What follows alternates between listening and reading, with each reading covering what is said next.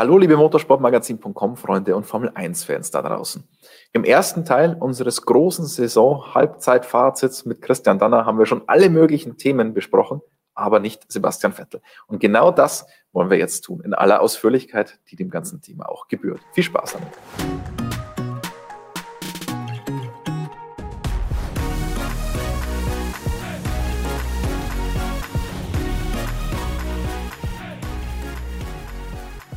Jetzt haben wir natürlich ein Thema noch komplett ausgeklammert gehabt, nämlich Sebastian Vettel. Ähm, da gibt es eigentlich auch fast nochmal, da, da kann man ja fast ganze Kinofilme mit, mitfüllen mit dem, was da alles passiert ist. Fangen wir mal von vorne an. Warum tut er sich in diesem Jahr auch so schwer? Ja, das ist schwer zu beurteilen. Also eins ist klar, Sebastian braucht von der Gesamtattitüde des Autos her ein Auto, was ungefähr das Gegenteil macht von dem, was das Auto macht. Ähm, hat mit der Hinterachse zu tun beim Einlenken. Das wissen wir inzwischen. Dazu kommt, dass natürlich das Auto für beide Piloten, und das sieht man auch daran, wie oft sich Leclerc dreht und rausfliegt. Ich meine, hallo, Parabolika, das war mal ein richtig fetter Unfall. Äh, in Mugello hat er sich gedreht, an derselben Stelle, mit demselben Auto, mit derselben Problematik wie Vettel. Zweite Lesmo in Monza, beide Ferrari rausgeflogen. Der eine hat sich gedreht, der andere ist im Kies gefahren. Also das ist nicht so, dass die Problematik des Autos an Leclerc spurlos vorübergeht. Das, was mir aufgefallen ist, ist, dass äh, Leclerc, ich sage es jetzt mal ganz banal, auf der geraden Zeit gewinnt. Das war auch in Mugello so. Ich bin natürlich auch aufgrund der Tatsache, dass ich nicht vor Ort bin, kann ich nicht gucken. Ich würde sonst da mal durch die Boxengasse wandeln und würde mal schauen, wer fährt mit wie viel Flügel, wer macht was wie. Äh, ich habe aber den Verdacht, dass äh, bei Ferrari, gerade Mugello, nicht notwendigerweise dieselben Motormappings gefahren wurden. Und aber auch das äh, zwischen beiden Autos. Und das wird Ferrari natürlich nie zugeben und mir schon gleich gar nicht äh, stecken. Äh, man muss einfach nur versuchen zu analysieren und ich glaube, Vettel hat ein Problem mit dem Auto, wie es sich anfühlt. Aber ich glaube, er hat auch ein bisschen ein Problem damit, dass er nicht ganz auf, äh, ich sage Motorleistung oder auf anderen ja doch Motorleistung. Eigentlich lassen Sie uns darauf reduzieren. Von Leclerc fährt im Moment zumindest, ich nehme an, wenn er den nächsten Motor drin hat oder mal wieder einen frischen kriegt, dass auch das Problem dann mal gelöst ist. Weil irgendwann muss er ja nochmal einen haben. Er hatte schon mit Silverstone, glaube ich, einen kapitalen Motorschaden. Ich glaube nicht, dass er mit dem, was er jetzt hat, die Saison fertig fährt. Und ganz ehrlich, ob der jetzt als, als 17. oder 18. startet oder ganz hinten, ist auch schon wurscht. Dann kannst du gleich mal alles neu machen und fährst dann wieder mit vernünftigem Motormaterial. Ich, ich, ich glaube, also, da in den Bereichen ist es zu so. Nur um das klarzustellen, Sie glauben nicht, dass Ferrari den absichtlich benachteiligt, sondern dass der Motor, den er aktuell drin hat, einfach nicht so gut ist, wie der, den der Leclerc hat. Naja, es kommt ja darauf an. Wenn, das mit dem Motormapping ist ja insofern kompliziert, als dass man gesagt hat, die Motoren, die Altmotoren vor Monza, die dürfen andere Motormappings haben als die Motoren ab Monza logisch, weil es kann ja sein, dass es davor Schäden gab, dass die Motoren aufgrund ihres Alters nicht mehr so viel Ladedruck oder nicht mehr so viel Frühzündung, auf das kommt es ja letztendlich an, äh, vertragen und deswegen kaputt gehen. Und um die, um die Zuverlässigkeit zu gewährleisten, dürfen die auch mit einem anderen Motormapping fahren. Das kam bis zum Fan eigentlich nicht so richtig durch, weil man immer nur gesagt hat, es ist halt alle fahren dasselbe. Ähm, keine ganz blöde sagen wir mal, regeln, weil es gibt ja wirklich Motoren, die es halt, die sind ja mehr ganz so gut. Und ich meine, ich weiß nicht, mit was für Motoren Sepp fährt. Also das, ist, das steht nicht in der Ferrari-Mitteilung, was der jetzt da für einen Motor drin hat oder wie, oder was, was er da in Mugello gefahren ist. Das kann man unter Umständen recherchieren. Aber ich würde mal so sagen, ich würde mich für ihn freuen, wenn er mal wieder einen frischen kriegt und dann schauen wir, wie es weitergeht. Aber diese, dieser relativ große Rückstand, den er im Schnitt schon auf Leclerc hat, der ist nicht realistisch, dass der rein vom Fahrer kommt, oder? Nein, nein. Glaube ich nicht, nein. Weil ich meine, das ist ja teilweise eine halbe Sekunde und das ist mit Abstand der größte Abstand, den zwischen Teamkollegen überhaupt haben in der ganzen Formel 1. Das kann man nicht erklären, dass ein viermaliger Weltmeister auf einmal so abfällt. Auch, auch mit teaminternen Sachen und dass er sich nicht wohlfühlt und so weiter, lässt sich das nicht erklären, oder? Genauso sehe ich es auch. Für mich ist Sebastian nach wie vor ein Mann, der ähm, absolut um den Rennsieg fahren kann. Natürlich hat er in Leclerc seinen Meister gefunden, der mit aller jugendlicher, allem jugendlichen Elan und seinem wirklich über, über, überdurchschnittlichen Talent, der Mann ist, und das habe ich immer gesagt, ein Ausnahmetalent. Sowas kommt in die Formel 1 nicht alle Tage. Aber trotz alledem ist Sebastian ja auch ein Ausnahmetalent. Also die sollten schon ein bisschen mehr auf Augenhöhe fahren. Ja, schauen wir, wie, wie sich das entwickelt. Er bleibt uns jetzt ja erhalten. Da sehen wir ja auch unter Umständen, wie es weitergeht.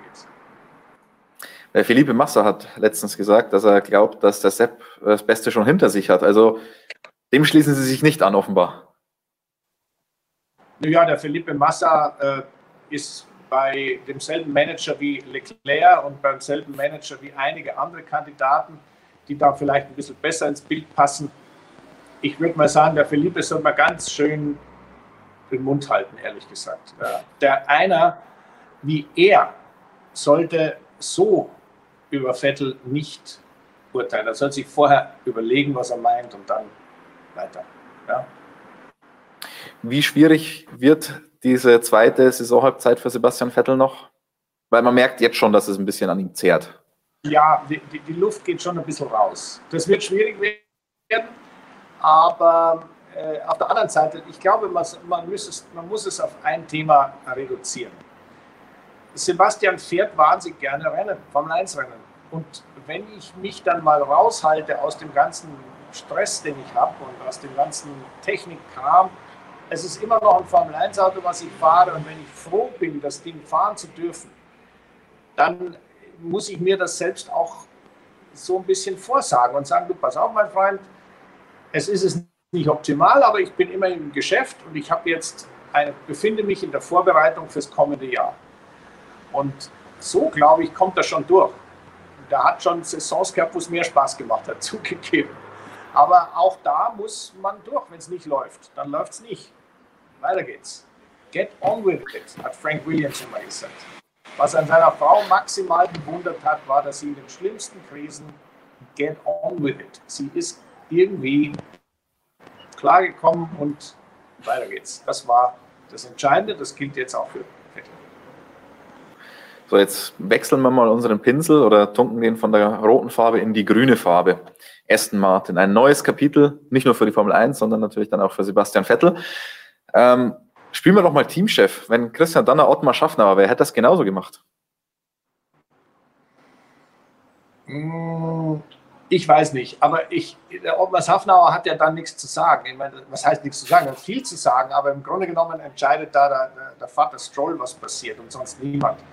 Äh, wer zahlt, schafft an, so einfach ist das. Und äh, der wollte einfach, das ist ja auch, Lawrence Stroll ist ein sehr, sehr cleverer Mann, ein sehr intelligenter Bursche, der auf einem Gebiet wahnsinnig gut ist und das nennt man Marketing. Und dieses Marketing-Thema ist ein Thema, wo natürlich ein Sebastian Vettel hunderttausendmal besser zu einer Marke wie Aston Martin passt als Sergio Perez. Ja? Das muss man einfach sagen. Und wenn man die beiden fahrerisch, ich sag mal, wenn man den Vettel als Auslaufmodell bezeichnet, wie der, wie der Massa das getan hat, dann ist er, ist er immer noch so gut wie der, wie der Sergio Perez allemal.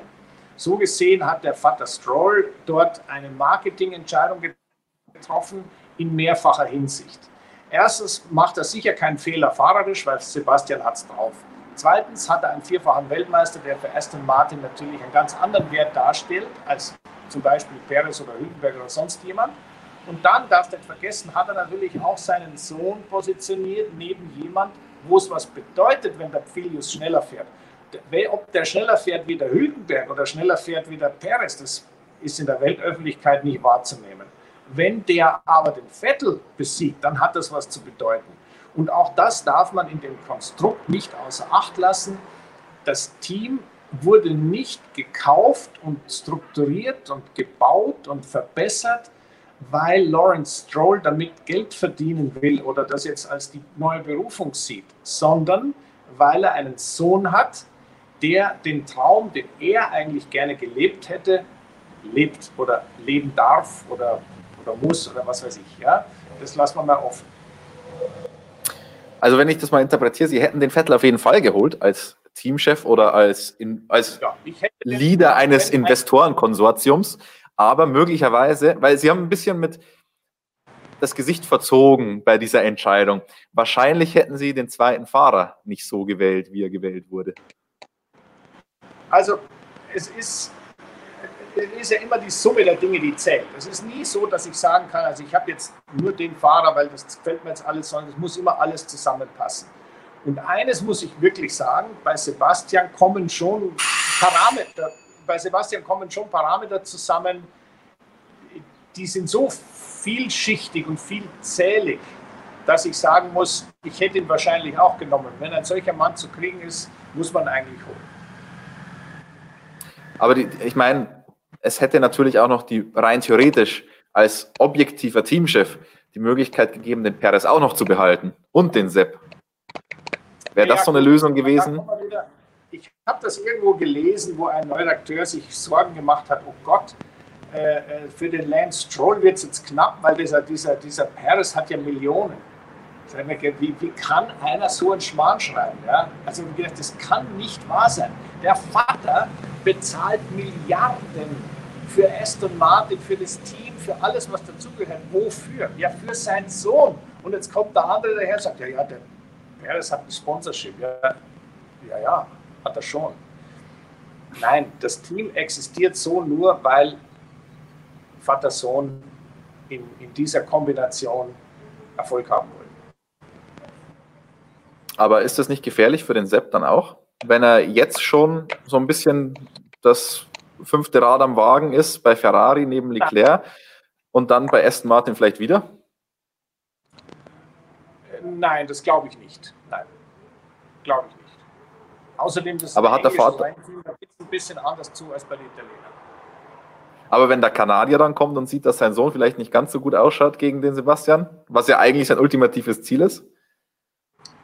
Nein, dann, dann nein, das ist, nein, das glaube ich nicht. Ich glaube, das ist ein, ein schöner, offener Wettbewerb, der sich hier zusammenbraut. Und der Nico Hülkenberg hat mir erzählt, äh, dass der Lance inzwischen wirklich schnell geworden ist und echt einen guten Job macht. Äh, dass der so ist, wie er ist, oder dass, das, dass da ein bisschen wenig rüberkommt, wenn man den so, so sieht und, und hört, ist ein anderes Thema. Aber im Auto ist das ein, ein inzwischen wirklich schneller Mann geworden. Und deswegen darf der auch schnell fahren. Also das, das passt schon alles. Ich glaube, das, das ist nur so, die Gesamtsituation ist nicht so, dass man da hingeht und glaubt, jetzt fahre ich, jetzt, jetzt heize ich dem Red Bull und dem, und, dem, und dem Mercedes mal richtig ein auch wenn die upgraden und neue Tools, Tools heißt ja nichts anderes wie neue CFD, äh, äh, Fluid Dynamics Kalkulationen, Maschinen, äh, Windkanal, wenn die das alles upgraden und die Tools verbessern, heißt es noch lange nicht, dass die das charmant und flockig so umsetzen können, wie das der Red Bull macht und der, und der Mercedes. Also im Mittelfeld wird er da schon weiterbleiben. Die Frage ist nur, wie solide vorne im Mittelfeld, um dann auch mal aufs Podium zu fahren. Aber ich glaube, da hat er sich selbst ein bisschen, den Fall ein bisschen schön geredet. Aber das sei ihm vergönnt. Ich, ich finde es ja großartig, dass er fährt. Und wenn einer den Motorsport so liebt wie der Sebastian, dann sind wir doch froh, dass der auch weiterfährt. Ich finde das toll. Ich finde das einfach nur großartig. Also Sie sind ein bisschen pessimistisch, was die, äh, was die Ergebnisse in Zukunft angeht von Aston Martin, Racing Point. Aber jetzt habe realistisch. Realistisch, okay.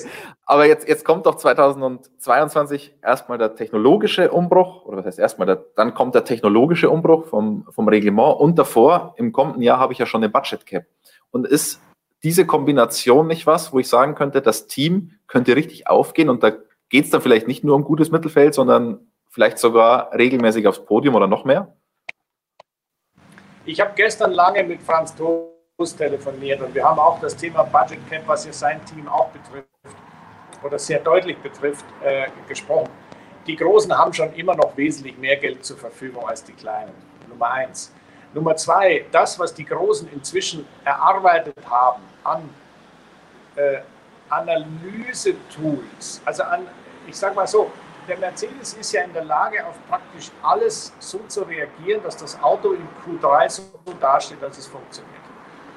Das sind alles Sachen, die ein unglaublich tiefes Know-how brauchen. Und dieses tiefe Know-how kannst du denen ja nicht wegnehmen. die, das bleibt ja bestehen. Und auch wenn sie mit weniger Leuten arbeiten müssen und auch wenn sie mit, ich sage jetzt mal, mit anderen Strukturen klarkommen müssen, heißt es noch lange nicht, dass die die Vorteile, die sie haben, äh, nicht auch in den neuen Reglementzyklus übernehmen können. Ich glaube schon, dass die Top-Teams immer die Top-Teams bleiben werden. Mit enger zusammenkommen, gar keine Frage. Aber äh, im Moment sehe ich keinen Grund, dass der Red Bull und der Mercedes äh, ins Mittelfeld absacken. Da müssten sie schon so einen Fehler wie Ferrari machen, aber den machen die nicht. Um zum Abschluss nochmal das Ferrari-Thema anzusprechen. Ähm, wird Sebastian Vettel die nächsten Jahre Ferrari schlagen? Ja, also eigentlich müsste er das können. Ja, eigentlich, wenn er bei, bei Racing Point oder Aston Martin fährt, müsste das theoretisch gehen. Es sei denn, die, die FOM und die FIA kommen wieder mit irgendeiner Lex Ferrari um die Ecke, dass die doch neue Motoren bauen dürfen. Äh, da bin ich, das ist für mich das große Fragezeichen der, der, des nächsten Jahres. Was macht Ferrari oder was lässt man Ferrari mit diesem Motor machen? Weil dass der die Wurst nicht vom Teller zieht, ist offensichtlich. Und die wollen logischerweise eine komplette neue Eis bauen, also äh, Internal Combustion Engine bauen, äh, die sie auch dringend brauchen, aber das darfst du eigentlich nicht. Und wie das gehen soll, ist für mich ein großes Fragezeichen und da bin ich jetzt mal sehr gespannt, ob das geht und wenn es geht, wie es geht. Da halte ich mein Ohr mal am Geleise und höre ganz genau hin, was sich da tut.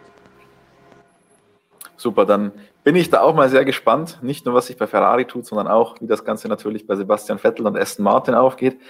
Ich sage vielen, vielen Dank, dass Sie sich wieder die Zeit genommen haben. Sehr, sehr Und gerne, wie immer. Und dann hoffentlich bis bald mal wieder an der Strecke. Ja, das Thema Sebastian Vettel polarisiert weiter. Ich bin mal gespannt, was ihr dazu sagt. Schreibt es runter in die Kommentare.